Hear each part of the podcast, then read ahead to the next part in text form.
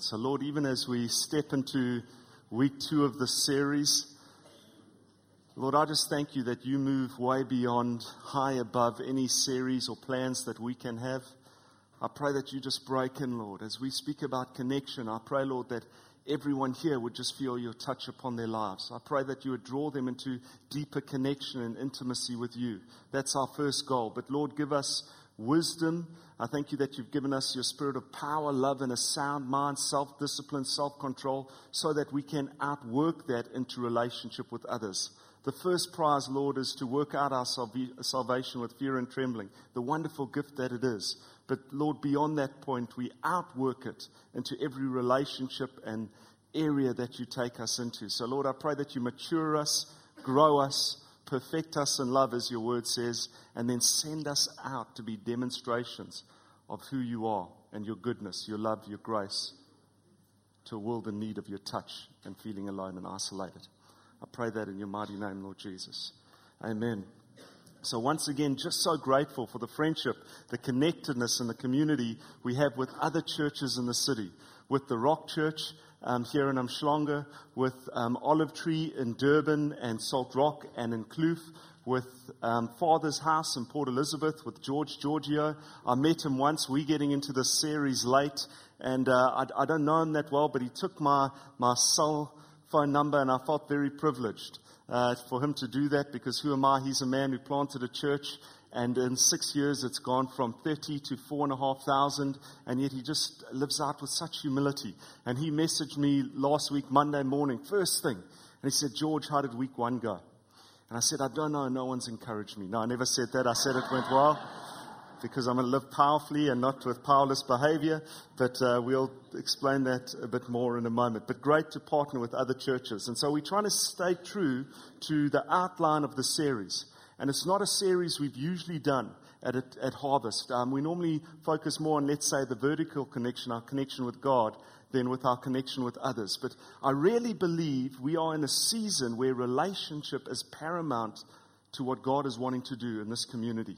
There's something happening in the youth that have come together. There's something happening in the churches that are working together. There's something happening that right at this moment, there's 140 leaders of churches, of business, of ministries, of non-profit organizations that have gone from Durban to a, to a conference in New York called Momentum Day and they've got the highest representation there. They've actually called it Durban Momentum Day. They put that focus in New York with this, with this conference taking place because they really feel something's going to happen in this city. And I want to say it's God in us working through us. It's that vertical relationship with the horizontal outworking. And so the key verse for the series is 1 John 4, verse 4. Little children, you are from God and have overcome the world. For he who is in you is greater than he who is in the world. We sang about that a little bit earlier. Greater is he that is in us than he that is in the world. Greater is he that is in you. Greater are you with him in your life than anything you're going to face out there. You and God are always a majority to whatever circumstance you face. But we know that we also have this community. And so we're going to be looking at this verse and how it outworks into relationship and connectedness here today. In marriages, in friendships, in work, in teams, in all those areas, there are principles that we can take forward. And this verse continues to speak about, I mean, sorry, this chapter continues to speak about God being love. Then it speaks about you and I being perfected in love. And then it says that perfect love drives out fear. And so we're going to spend a little bit of time today looking at just the love we have in God that we're being matured and grown in love, and that we get to see God's perfect love driving out fear, firstly in our lives, but then in the relationships that we enter into. I don't know if you need that, I need that. In my wider family circles, I see fear wreaking havoc. You'll see what that looks like. I can't really open up too much because my mom's sitting here. No, I'm joking. It's not, that's not, uh, it's, it's wider family, wider family. I could feel her eyes on me. Mom, bear with me. So last week we looked at what it means to be powerful. Now we're not looking at powerful from worldly terminology. You know, in the world's eyes, and this throws a lot of people. Because they say, how can you be talk about power? We're meant to be humble and loving and gracious. And yes, all those things. because we, we're talking about kingdom power, not worldly power. Worldly power is where we use um, our charisma and our influence and our authority and our intimidation to control others around us. Maybe we use finance to control others around us and control, control situations around us. Maybe that could look a little bit like Donald Trump. Maybe it looks a lot more like Vladimir Putin. Maybe to us it seems a bit like the Guptas who are controlling things in and around them. But that's what worldly power is. Kingdom power is very different.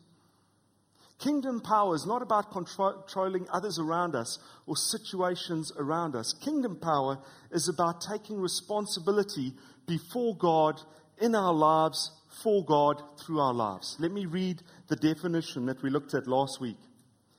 Here it is the definition of power in the kingdom. A powerful person is a person who takes responsibility. Now, please remember that responsibility is not in and of ourselves. As believers, we are connected to God. We live in response to His ability. We live in response to His ability. But let me read that again. A powerful person is a person who takes responsibility for their thoughts, their decisions, their emotions, their behavior, regardless of how others are behaving. That means that when you behave terribly around me, that doesn't give me an excuse to change my behavior. And suddenly for me to become manipulating, controlling, intimidating, blaming, throwing out sharp remarks, sarcastic. No, because I'm taking responsibility for who I am before God. And I'm hoping that that is going to outwork and make visible who God is to you. So that is living powerfully in the kingdom. It's taking responsibility for your thoughts, decisions, emotions, and behavior, regardless of how others are behaving around you. Very pertinent for us living in Durban, South Africa here today, because uh, how the, the Springbok coach and Saru are behaving could affect you. How government are behaving could affect you. How the taxi driver is driving near you can affect you. You need to be powerful in taking responsibility for how you are behaving. And so we, we were looking at how we not to get drawn into powerless behavior. Powerless behavior looks at, and I've mentioned it, it's blaming, it's manipulating, it's controlling, it's expressing and outbursting in anger. But we are called to be maturing in love. 1 Corinthians 13 says, Love never fails. Love always conquers. We are called to be maturing and growing in love.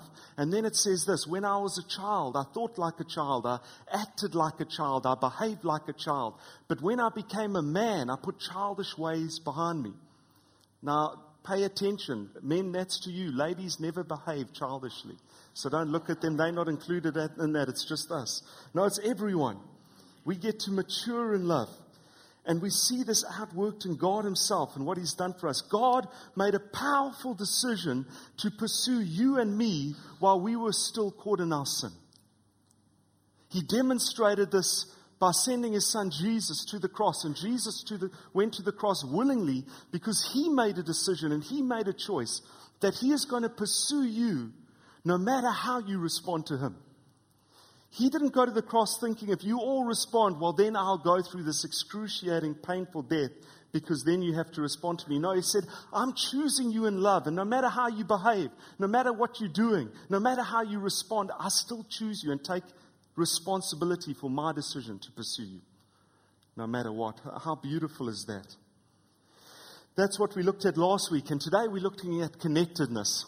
We live in an interesting um, day and age, I just want to put up three pictures that might speak into our age and connectedness.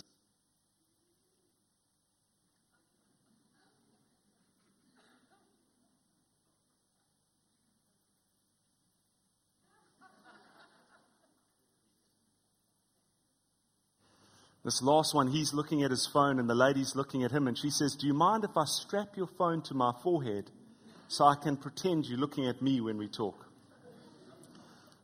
There's not enough laughter. That is real for many of us. Have any of your wives, men, ever said anything similar to that to you? Just put up a hand. Next week, we are going to be speaking against lying.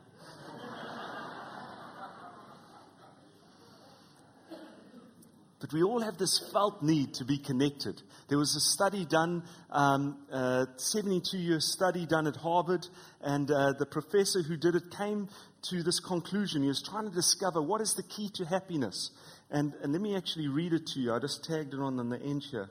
One moment. This is what he said. The, the, this is the answer they came to after the 72 year study by um, the director of it was, his name was George Vaillant. And this was the response. The only thing that really matters in life are your relationships to other people. The key, after a 72 year study of the, the key ingredient to happiness, it's your connectedness and it's your relationship with other people, not any of the other things. And so we're going to be looking at what that looks like today. How many of you have been on a flight recently? If you've been on a flight, you would notice something. As that flight comes to an end, everyone stands. You know, they're jostling to be the first one to stand. And what are they doing? The first thing that's happening, even before the intercom says you're allowed to do it, is they've got their cell phones on and they're staring at their phone for that little dial that's at the, at the top that says what? Searching for connection.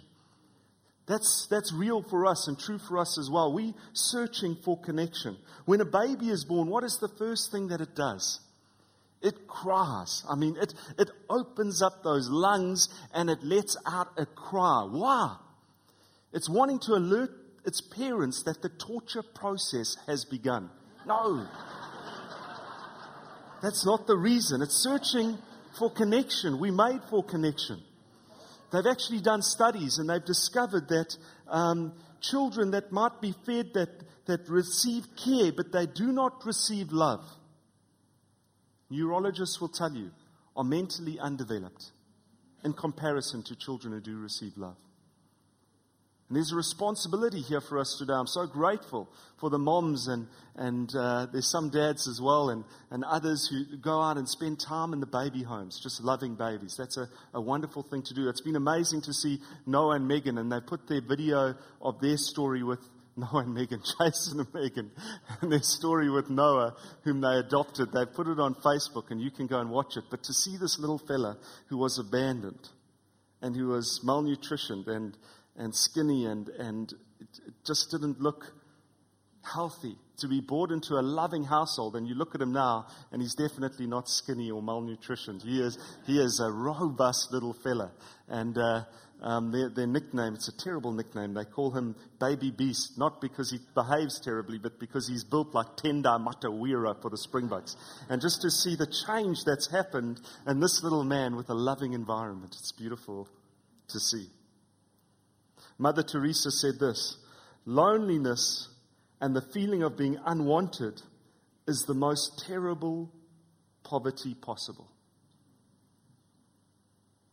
Loneliness and the feeling of being unwanted is the most terrible poverty possible. You can be sitting here today and have a crowd with you, and you can be feeling terribly alone. I know people are, are wanting to leave this nation. They're wanting to leave other nations because they might have been living there for years, but they feel terribly alone and disconnected, even with community around them. And there's a call for us to connect, and there's a call for us to build intimacy. And that's what we're going to be taking a look at as we go a little bit further. But I want to start off by looking at marriage. I want to look at marriage for a moment. And marriage is a great um, example of connection. We have some counselors and marriage counselors. I've done it before, and maybe you've done counseling or been counseled. I know that many of us have been believers for many years. You get dragged into those situations. But the one problem that counselors, marriage counselors, often encounter is when they get this couple that comes before them and they say, well, just open up and tell me what's happening. Normally, you've got the man and he's folded his arms, he's folded his legs, and his expression even looks folded because he's giving you that death glare, and, uh, and, and there's like growls coming and no response. If you do get a response, it's, it was my wife's idea, and that's about as much detail as you get. The lady, on the other hand, she's got the clipboard open and she's flicking pages and she's mentioning the finances and the romance not being there, and there's too much bromance, friendship with other men, and traveling and hiking and fishing. And she says, You know, on that date, on the 23rd of July, 1985, this happened. and in 1990 and in 2001 on the 7th of May, and, and the counselor is sitting there like a deer in the headlights as all of this unfolds and explosions erupt. Have, have you ever seen that, done that, or just been in the vicinity of that? I told you what we'll preach on next week. One screaming, the other one's crying. The, the first bit of counseling advice I got from Charles Patterson, he's not here today. He said, No matter how shocked you are, don't show any emotion in counseling. I can't say, Did you really do that? I cannot believe. I've got to act as if nothing surprises me. Now you know my secret. If I look a little bit blank, it's a, it's a learned trait. No, no, I'm, I'm kidding. We, no, oh, let's not go there. Anyway, I don't do that much counseling, but we've got great counselors and a counseling department. But what happens in, in this situation, why this happens, and what counselors see is that often people try to get reconnected through solving problems. You're never going to get reconnected through solving problems. It just doesn't work. If you want to solve problems, you've got to establish that connection. And once that is, Jason, will you come up? Once that connection is established, then the problems can start to get solved because there's a strength of connection that takes place. Now, my wife is uh, coming to the second because we have kids she has to get ready, and um, and I'm not going to go into marriage counseling, so let's just leave it at that. But she'll be here in the second service. But Jason is going to act as, as Leanne here today. He doesn't nearly pull it off, but thank you for volunteering. Now, what happens in relationship is when we've got a, a, a very tenuous connection, when it's not a strong connection, then there isn't much understanding that can happen. And then in a moment, I might say, you know, I feel like I, wanting, I want to go and watch a movie. Let's do that. And we're both excited about it. And I want to say, let's go and watch an action movie. But Jason wants to go and watch, or should say, Leanne, a romantic drama. So I'm saying, let's go. Give me a little bit of give here. I'm wanting to go and watch an action. No, you, pull. You wanting to go and watch a drama. I'm wanting to go for a walk on the beach, and you wanting to go shopping at Gateway. I'm wanting to go to Wimpy with the kids and just have a meal and get out of there. That's my pull. You wanting to go to Vovo Telo. Pull back. And, and there's, there's pressure, and there's snap, and there's, there's bad things that happen because the connection isn't strong. But here is one of my prized possessions when the connection is strong. This is my Nile crocodile horned cognac leather belt. Don't pull too hard. When the connection is strong, then we can have those discussions. I want to go to Wimpy, and he wants, no, she wants to go to Vovo Telo, and I want to watch the action. And there's this give and take, the relationship strong. So we can even go beyond that, and we can start speaking about finance. And we can start speaking about goals. And we can start speaking about dreams. Thank you, Jason. And we can start speaking about physical intimacy.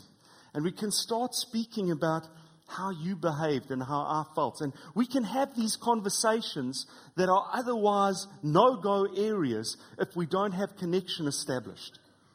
That's why connection is so important. Specifically, we're talking about in this situation a marriage, but it goes way beyond marriage. But there's something else that happens. You see, when you don't have that connection, if you're not looking, if you're not actively pursuing connection, we're going to look at what this means with God in a moment. But if we're not actively pursuing connection, the result is that we create safe distance. You know what safe distance is? Safe distance is when you come across a spitting cobra. What do they call cobras here in, in, in Zulu? There's a name, Mfezi. Is that the cobra? I don't know. Anyway, let's just say a spitting cobra. If you come across a spitting cobra, you're going to create safe distance. You're going to make sure you've got those, those goggles on so that if it spits, if it strikes, if it uh, comes at you, you are protected. You're going to have one of those, those prods that you can hold it at a distance so it's not going to get near you. And sometimes this is how we behave in marriage as well. No, ladies, I'm not saying that you are the spitting cobras. Sometimes it's the men as well. But this is how we behave. We create the safe distance. We, we want to create that place where I'm not going to get hurt. Because there could be this explosion that takes place. And so I'm not going to get hurt because I don't want to see the anger or the intimidation or the withdrawing or the sulking or whatever else. And so we create safe distance. But we aren't created for that. We are created for connection. And firstly, it's that vertical connection. It's to be connected with God. If you've got your Bibles, please open to John 17.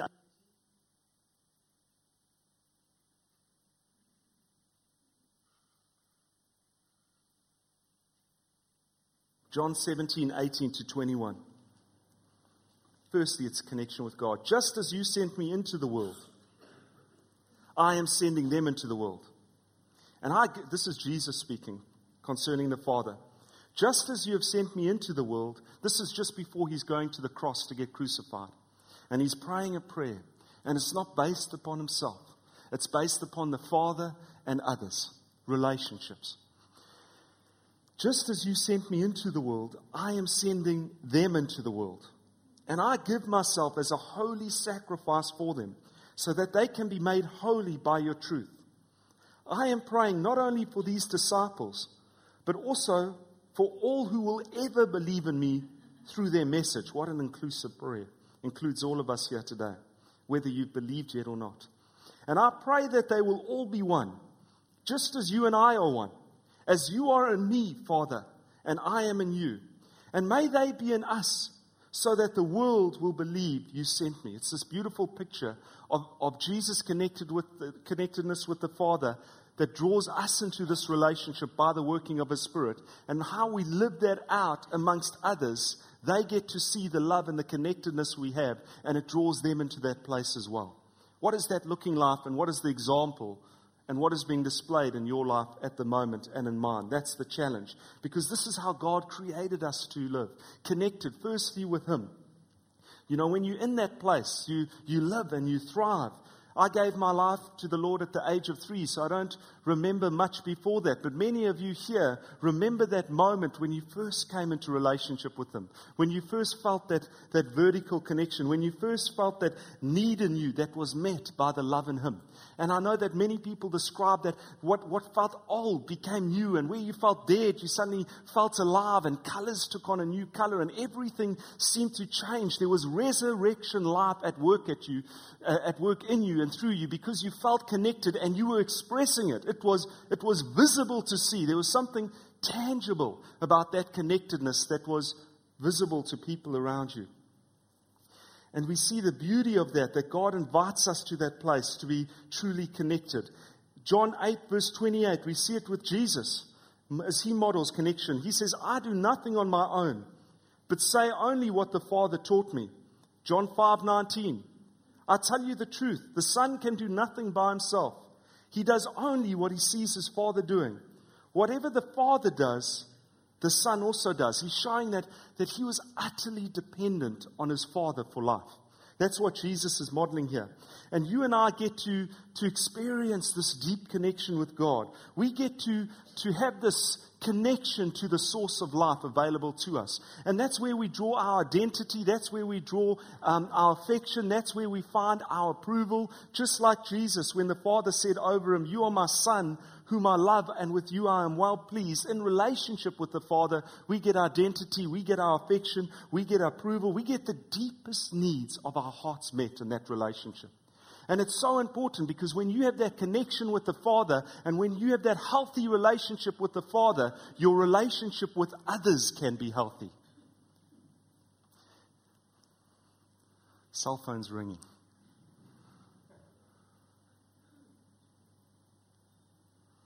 And when your relationship with others are healthy,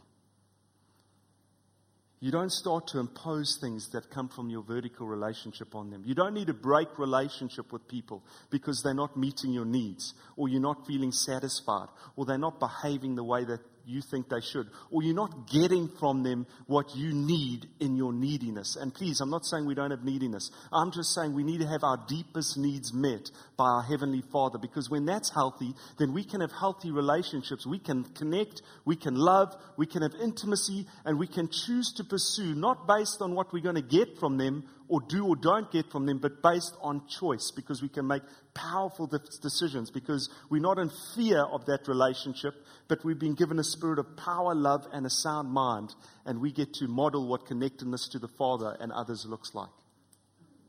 And so that's what happens when the vertical connection is right. But God also um, highlights to us as we look in 2 Corinthians 7, verse 6, that it's not just about having vertical relationship. We know that is key and that is paramount, but there's more than just the vertical. There's the horizontal, there's the side to side connection. 2 Corinthians 7, verse 6. This is speaking of um, Paul as he's been uh, on these journeys and he's writing to the Corinthians. And, he's, and he says this just the simple line But God, who comforts the downcast, comforted us by the arrival of Titus. But God, who comforts the downcast, comforted us by the arrival of Titus. Notice what he's not saying. He's not saying that the downcast or depressed person found their comfort, uh, comfort by the arrival of the Holy Spirit. We know we do, and the Holy Spirit is the paraclete, the one who walks alongside. He's the one that counsels, He's the one that ministers to us. But in this instance, he's saying, Paul is saying, I found my comfort in Titus, in the person that God sent to me. You know, there's that, that need for connectedness. I don't know if you've seen that cartoon where um, the person is, is crying out for God to save them and they, they're in the sea and they're wanting to be saved. And someone comes with a helicopter and says, Let me rescue you. And they said, No. He says, No, God's going to rescue me. And someone stands on the edge of the shore and throws a, a, life jacket. And he says, No, God's going to rescue me. And eventually he drowns and he goes to heaven and he says, God, why didn't you rescue me? And he says, I tried. I sent the helicopter. I sent the life jacket. Sometimes God uses connectedness. Often it's through himself, but often it's also through his body and his people. And you and I get to be the touch of Jesus and his fingerprints on people's lives. So Paul is saying um, we need each other, and he uses this word comforted. You know, in, in, in, days gone by, one of the meanings of that word comforted, it meant a pillow for a long journey. In olden days, when you, in olden days, in days gone by, when you were, um, only had horses and they weren't the motor vehicles, you would need, even with the early vehicles, you would need a pillow for a long journey. Some of us have the most comfortable cars around. We still need pillows for a long journey. You don't have to put up your hands. I won't expose those are liars, but who are liars. But a pillow for a long journey. And so you, this is what the word comfort meant. But how many of you notice that not every person around you brings the same level of comfort?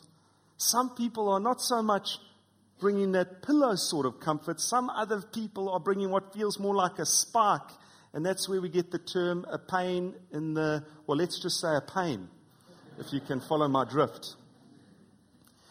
And so there are different levels of intimacy. We, we're called to connect, but it looks different, different levels. Jesus modeled this so beautifully. I, I guarantee that if you were to encounter Jesus, you would have felt that connected to him. You would have felt that connection. Whether you chose to be afraid because of that and withdraw and create safe distance because you're scared what that expose in yourself, well, maybe that'd be true. But the Pharisees, the religious leaders, the prostitutes, the tax collectors, Pontius Pilate, anyone would tell you that there was a connection. There was something about this man. You would have felt loved. Whether you embraced it or felt terrified by it, you would have felt loved by Jesus. Jesus knew how to connect. Jesus knew how to shower and show and reveal love to people. Jesus knew how to receive love so that even when the prostitute came to him while he was in the Pharisee's home, reclining at the table, and she started to wash his feet with her tears and dry his feet with her hair and pour perfume over his feet he was able to receive love. And this infuriated the Pharisee that was there. How can you allow this? And he said, When I came in, you never allowed me to wash my feet. You never greeted me with kisses, but she hasn't stopped kissing my feet since the moment she came in. Jesus could recognize love. He knew how to give love, he knew how to receive love. He was able to receive love from John, who described himself as the disciple Jesus loved, and John would rest against his chest at the Last Supper. There was a connectedness there. Jesus made himself known. He cried when he heard that Lazarus had passed away. He opened himself up emotionally. He said to his disciples, He said, when he was going to the cross, I'm crushed even to the point of grief. He connected. There were different levels of intimacy that he opened up with. But I want to say, in his connection, there were these different levels of intimacy. There was the 5,000. He connected with them. Actually, he broke the pieces of bread and the fish that would feed them. And yet they never really got to interact with him that much, but they got to connect with him. There wasn't that intimacy because they knew him in terms of his preaching. But then there were the 120, and these people traveled with him at a distance. They got to interact with him. There was connection and another level of intimacy. But then we got to the 12, and they're the ones that took a journey with Jesus. They were hardly ever without him. They, they had a greater level of intimacy. But then there were the three who had the deepest level of intimacy with him here on earth. And they were the ones that were with him almost at all times. And he, they were the ones that he took up on the Mount of Transfiguration. They got to see him for who he truly was. They got to see and hear things that others never have. They were all connected, but different levels of intimacy. And then the greatest level of intimacy we see is when there were even those moments that he withdrew to be just with the Father connectedness. We need to pursue connection, but there are different levels of intimacy, and we need to recognize this. And intimacy is very different to connection. Intimacy means this it's how much of your resources you share with others. How much of your time are you giving them? How much of your emotional energy are you giving them? How much of your physical energy are you giving into that relationship? How much are you opening yourself up that they might get to see who you are? That's really a, a definition of intimacy. And as I say, there are different levels. You know, um, maybe in the work situation, you cannot have the same level of intimacy with your, your colleague as you do with your spouse. If I had the same level of intimacy with Jason that I do with Leanne, I would feel uncomfortable, and so would he. I'm very, very sure of that. You cannot have that same level of intimacy. You want to connect with them both, I want to have a connection. I want to have a degree of intimacy in my relationship with Jason and with Togo and with the staff that I have here. There's intimacy that I, that I have with us as a community. There's intimacy that I have with close family members. There's deep intimacy that I have with Leanne. And there's the deepest and most profound intimacy that I have with the Father, with Jesus, and with the Holy Spirit. And that outworks and infuses every other relationship that I have. But we have to choose connection. If I had the, I mean, intimacy, because I've, if I had the same level of intimacy with everyone, giving the same amount of time and energy and opening myself, I would explode or implode. It would be an ugly sight to see. But here's the encouragement is this there's no limit now to Jesus' intimacy with you. He says he comes to make his home in you. He comes to dwell in you. He says, I'll never leave you nor forsake you. Greater is he that is in us than he that is in the world. He says, I am your comforter. I am your counselor. I am your, the one who sticks closer than a brother. You are invited to the deepest place of connection and intimacy with Jesus. And so we, we were looking at last week that in choosing connection, we can either have powerful behavior or we can have powerless behavior. Powerless behavior in connection is when I blame, when I rant, when I withdraw, when I gossip, when I manipulate. All of these things break connection.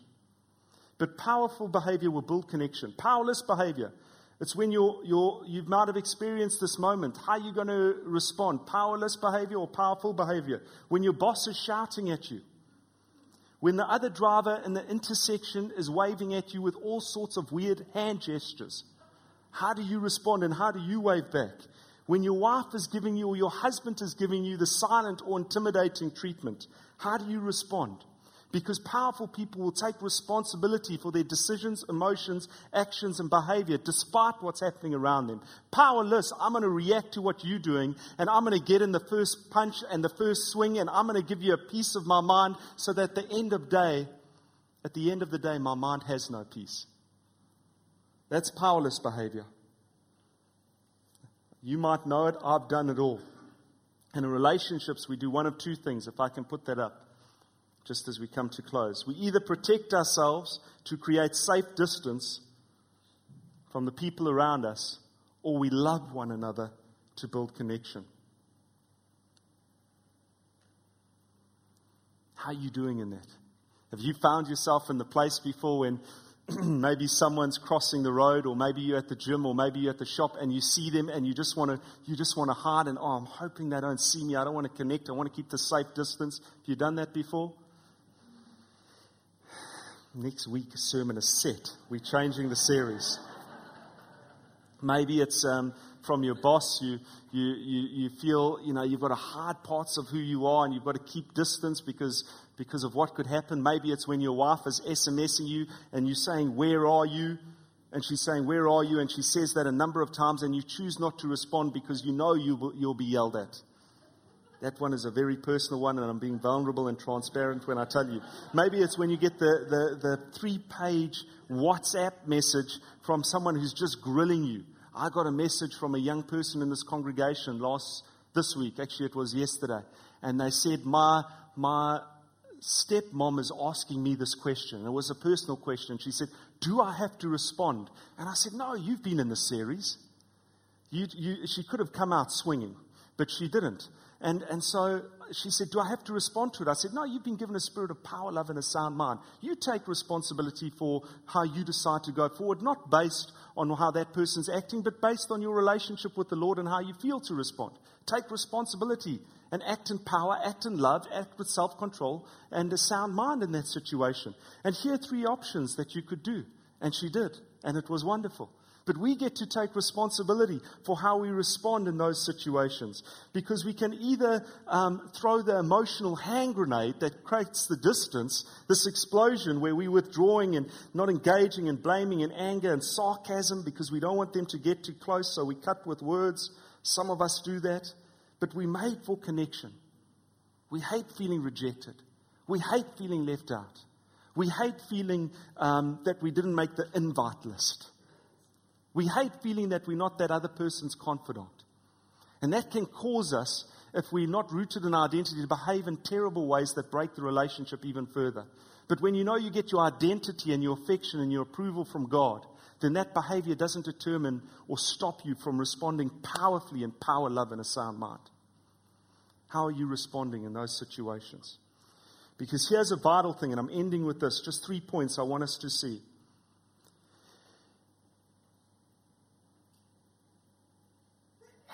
Every time you choose safe distance, you're choosing fear.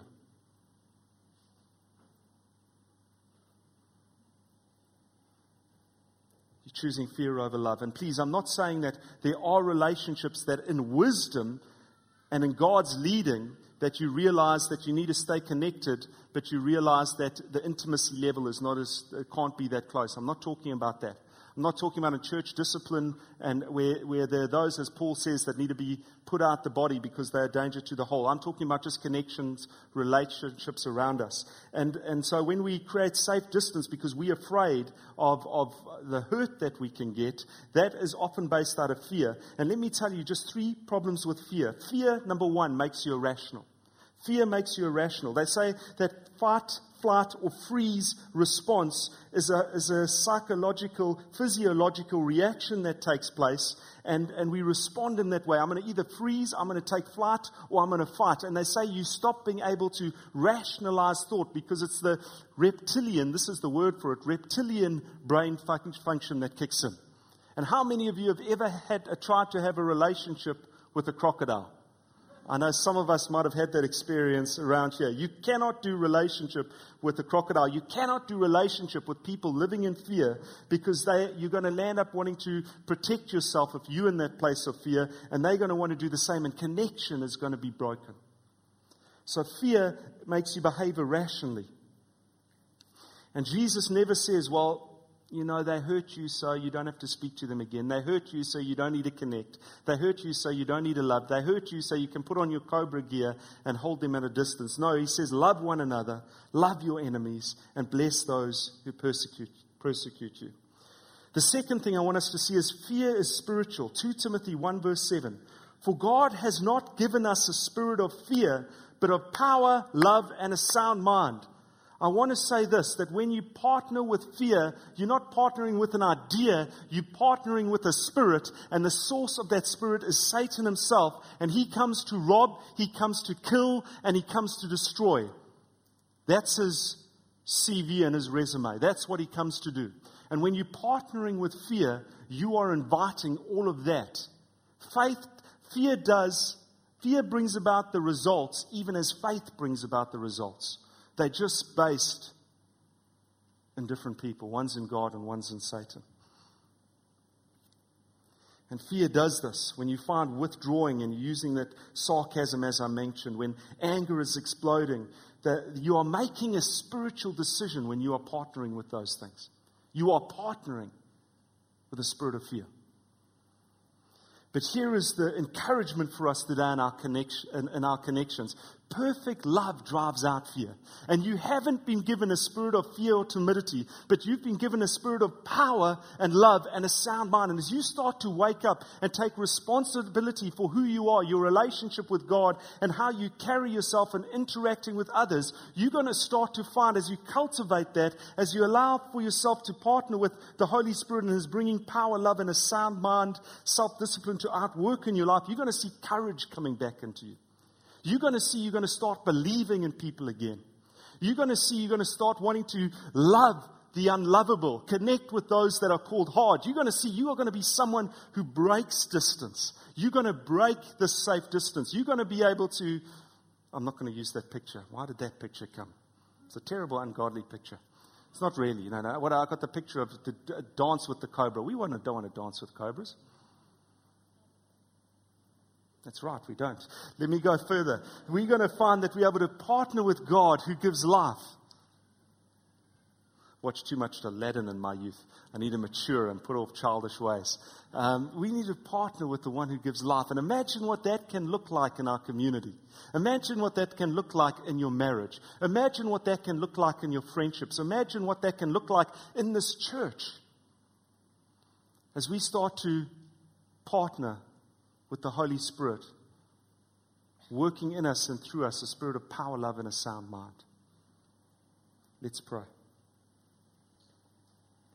Lord, I just thank you that um, we can just come to your word and we can just look just at the relationship we have with you, but also with others. I thank you, Lord, for connectedness, that you made a way that we could be in relationship with you. Lord, I thank you for the intimacy you give us, that you are in us and we are in you that we live and we move and we have our being in you, that you never leave us nor forsake us. I thank you, Lord, that you are the friend that sticks closer than a brother. I thank you for the, the, the ability to open ourselves up, that you might see us for who we are and have, that we might have every need met in you. But I also thank you, for, Lord, for those that you've placed around us. Lord, I thank you for this body. I pray that this house would be a place where people can know connection, where people can know ever growing er, areas and degrees of intimacy.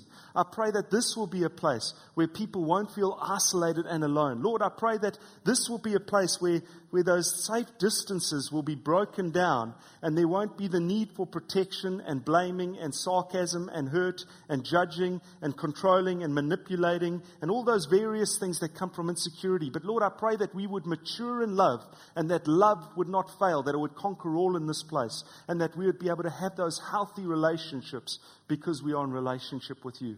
And Lord, I pray for anyone here this morning who is feeling alone. I want to take just a moment. Here's my end point. If you are feeling alone, maybe you're feeling disconnected from God, no one's looking, every eye closed. I want to ask you just to raise your hand. Maybe you felt isolated. I want to pray for you in terms of that. Firstly, that you would know that reconnection with the Lord. Maybe you felt He's distant. Maybe you've never believed. If you're here and you're battling in your connection with God, I want you just to raise your hand quickly. Thank you. I'm going to pray for you in just a moment. And then I want to ask if there are people here, every eye's closed, that are, are struggling in connection. They are feeling alone and they are feeling isolated, like no one is around them. And, and they might be, you might be sitting in the group here today, but you feel totally disconnected. If you can raise your hand, I want to pray with you as well. Thank you. Lord, I just bring those two groups of people here. And Lord, even as we've spoken about that, just to speak about it without praying into it, Lord, it doesn't have power. I pray, Lord, that you would break every dividing wall. I pray, Lord, that you would remove every hindrance. I pray, Lord, that even as you've pursued us in love, that those individuals would feel pursued by you as you have chosen to love them ongoingly. I pray, Lord, that in this week ahead, even as they choose to, to connect with you and have intimacy with you, I pray that you draw them into just fresh outworkings of intimacy and relationship. And Lord, for those that feel alone and isolated, Lord, I pray that you connect them to community. But Lord, I pray that you give us the courage as a community to break out of cliques, to get to get out of the place of so being caught up with ourselves and our own agenda and our own plans and our own little um, thought patterns, that we would see those that you placed around us, that we would be able to release your love to them. I pray, Lord, that you make us a family, not just a community. I pray that you build connection and intimacy and that we'd become known for that in this city, even as we have been in years past. I pray that that you would do that by the power of your Spirit, outworking love in our hearts as we exercise self control and sound minds and have clarity of thought in you. In Jesus' name I pray. Amen.